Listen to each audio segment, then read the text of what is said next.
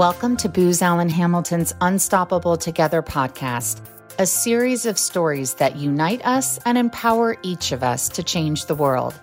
I'm Jenny Brooks with Booz Allen Hamilton, and I'm passionate about diversity, equity, and inclusion. Please join me in conversation with a diverse group of thought leaders to explore what makes them and all of us unstoppable. Welcome to part two of our conversation with Dr. Jenny Wang. If you missed part one, be sure to go back and listen to that episode first. Enjoy. You've spoken about just some of the, the inherent stigma around mental health and sort of the barriers that it can essentially create to access for mental health supports for people. When you think about creating more equitable access to mental health to support the AAPI community, what do you envision? I think access is a complicated, multifaceted issue, right? Because even let's say an individual has the resources they have insurance they have financial you know um, stability to seek out mental health support or therapy or treatment the stigma alone can be a strong enough barrier to keep people from reaching out and so, on the one level, I'm thinking about how do we normalize the conversation, even about mental health, about difficult emotions, about seeking help, so that people don't feel as though there's something wrong with them when they do reach out? And how do we equip them with the kind of easy steps of finding a therapist? Because that in itself is work. Yes. Right. For me to find a culturally competent, a culturally humble and reverent therapist who understands my lived experience, who can talk about power, privilege, and race in the therapy room with me, that might be hard to find. And so people have said to me, it feels like I'm dating when I'm trying to find a therapist, right? I try one, it's not a good fit. Then I try another, and I just feel like I'm in this constant loop of trying to find somebody that I can really feel safe with. And so, you know, one of the reasons we developed the Asians for Mental Health Therapist Directory is to help remove some of that work, or at least reduce the hardship of it, is by saying, well, we have a directory where we have self-identified Asian therapists who are able to support you, you know, in different states across the United States. Perhaps that's just one less step for an individual. I think also, though, when we talk about access, there are those individuals who do not have insurance coverage, do not have the financial resources.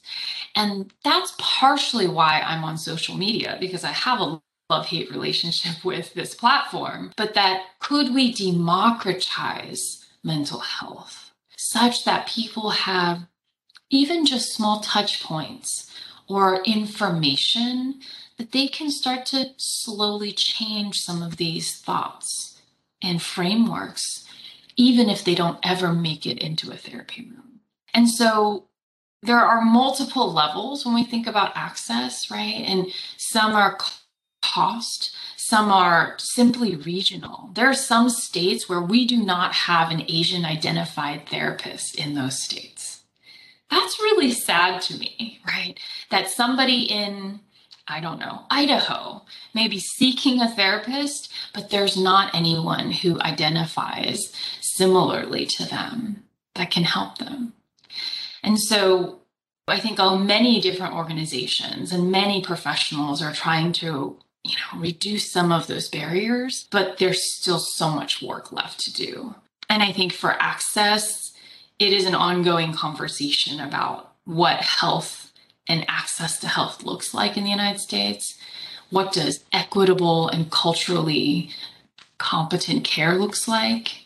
There's so many different facets that we can touch on. Wow. It would be amazing. We should have a conversation five years from now and see what has happened as a result of your directory and the platforms that you're on, really engaging in this conversation and to be able to look back and say, look at the shifts. Won't that be amazing? For those who are listening who might be employers what else would you offer that they consider in terms of mental health and awareness, how to support those in our AAPI community? You know, I do a lot of corporate speaking for different companies, especially for their Asian affinity groups or employee resource groups. And this is one of the biggest questions that comes up is from the employer, leader, manager, director side, how can we best support the Asian American community? And I think the first thing that comes to mind is simply does your organization offer the psychological safety necessary for your members of marginalized groups to even speak up about what they need?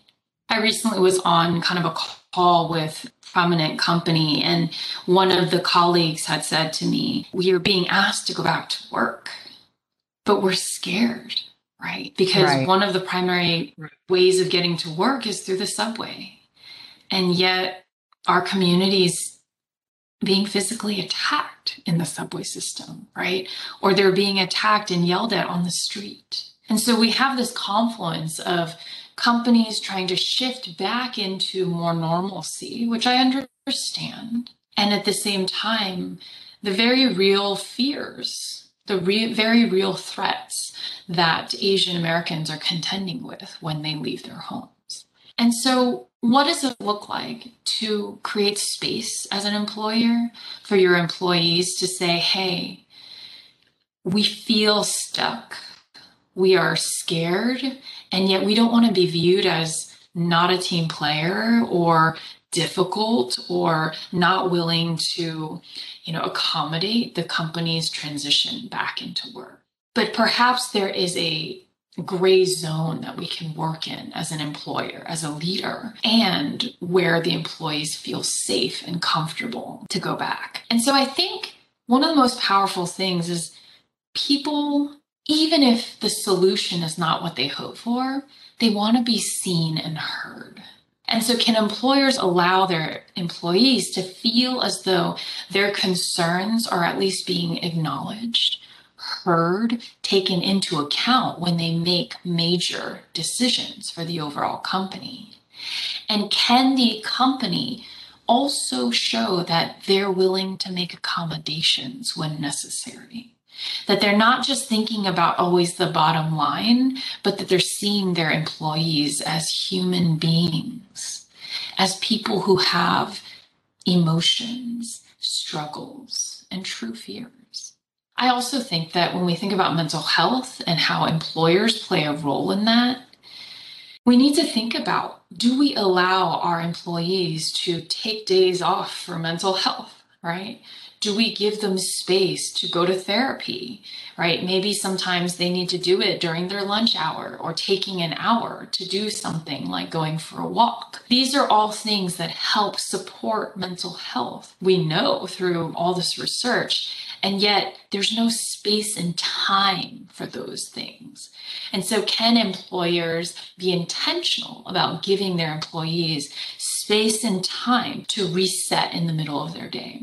Or to do things that support their mental health, which we know confers benefits on the corporate level, on the bottom line. When employees are happy and feeling engaged in a state of flow, then their productivity increases, their innovation increases.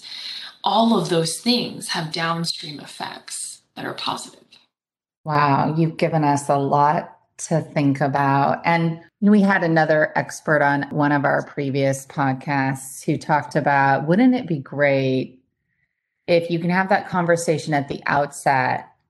And then as you move around the company, or people on your team move around, or your career manager moves around, there's an, a mechanism that that information follows so that you don't have to have the conversation over and over and over again, resetting and summoning up the courage to have to address it again.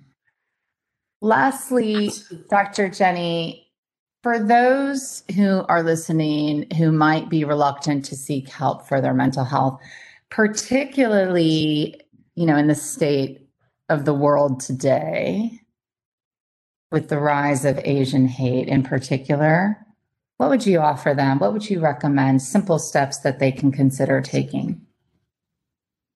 I would recommend that for people who are perhaps reluctant or in that kind of pre contemplation stage where maybe it's crossed their mind that they'd be interested in trying therapy, but they're just not quite yet ready to make contact with a therapist or to reach out for help. I think something just to wonder curiously is what is it costing you to not seek out help?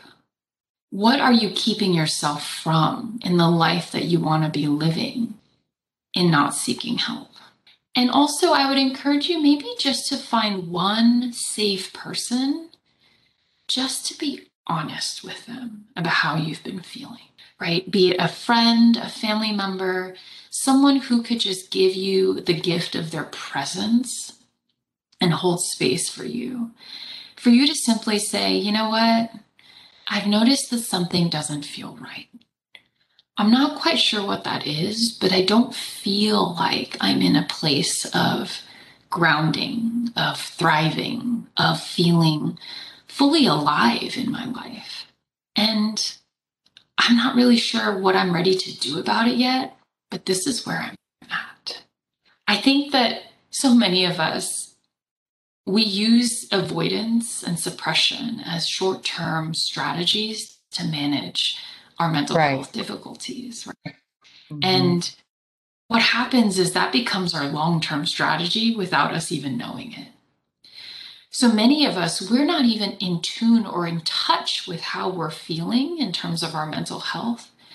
So sometimes we don't even realize that things have deteriorated to the point that we're no longer, right, engaging in our lives. We are lacking in motivation. We just want to hide in our bed all day, right? We are not social. We are not doing the things that we love to do. When all of those things start to fall away, it increases the isolation. And that isolation then breeds all of those negative stories we tell ourselves about. Yes, it compounds. Are. It mm-hmm. compounds, doesn't it? Yeah. Yeah. And so part of reaching out and just having these vulnerable conversations gives us one, the experience of empathy from another, which builds connection. It helps us look at the parts of ourselves that we may have been trying to avoid for a very long time. And then, three, it also gives us a sense that maybe I don't have to stay this way forever that maybe there are small steps I could take today to start to change the trajectory of our lives. And I always tell our client, my clients that, you know, if we just shift where we're headed by a half a degree and multiply that over years, the trajectory of our lives is so different in, you know, 10 years from now. But we have to realize that we don't want to stay the same. We have to be so sick of how things are today to have the motivation to start making that change and taking that small step. And the last thing I would say is there's nothing wrong with you, right? Even the things that you do to cope with your life, be it emotional eating, be it some other form of addiction, be it some other thing that society labels as a negative coping strategy, you're trying your best. And so, can you give yourself the compassion to say, maybe there are other strategies that I have access to, and maybe that might change my life? Oh my goodness. I love that. Thank you so much for that. I love the incremental shifts strategy because I think we're drawn towards having, you know, the perfect day and lining it all up. And if one thing deviates from that, you know, it's terrible, right? But if you just envision the small shifts, incremental shifts as success strategies, that's really powerful. Thank you for that. Dr. Jenny, at the end of every podcast, we leave our guests some free space. What would you like to leave with our audience today?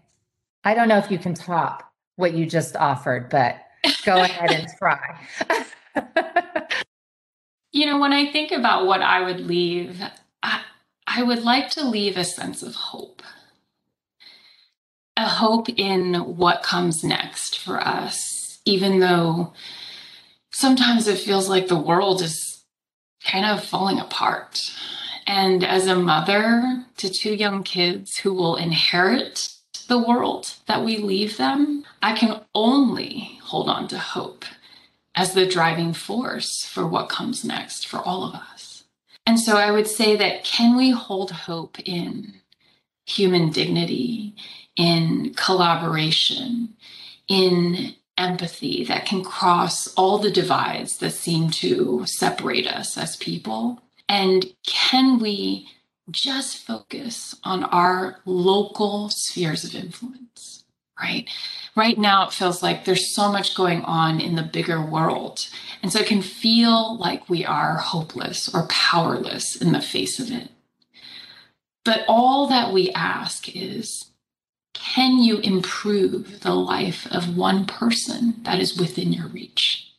That may be your partner, your colleague, your friend, your parent, a local organization, can you just leave the world a tiny bit better today than it was yesterday? And I think if we can offer that to each other, think about what we can accomplish together. Thank you, Dr. Jenny. Thank you so much for having. me. Thanks for listening. Visit careers.boozallen.com to learn how you can be unstoppable with Booz Allen. Be the future. Work with us. The world can't wait.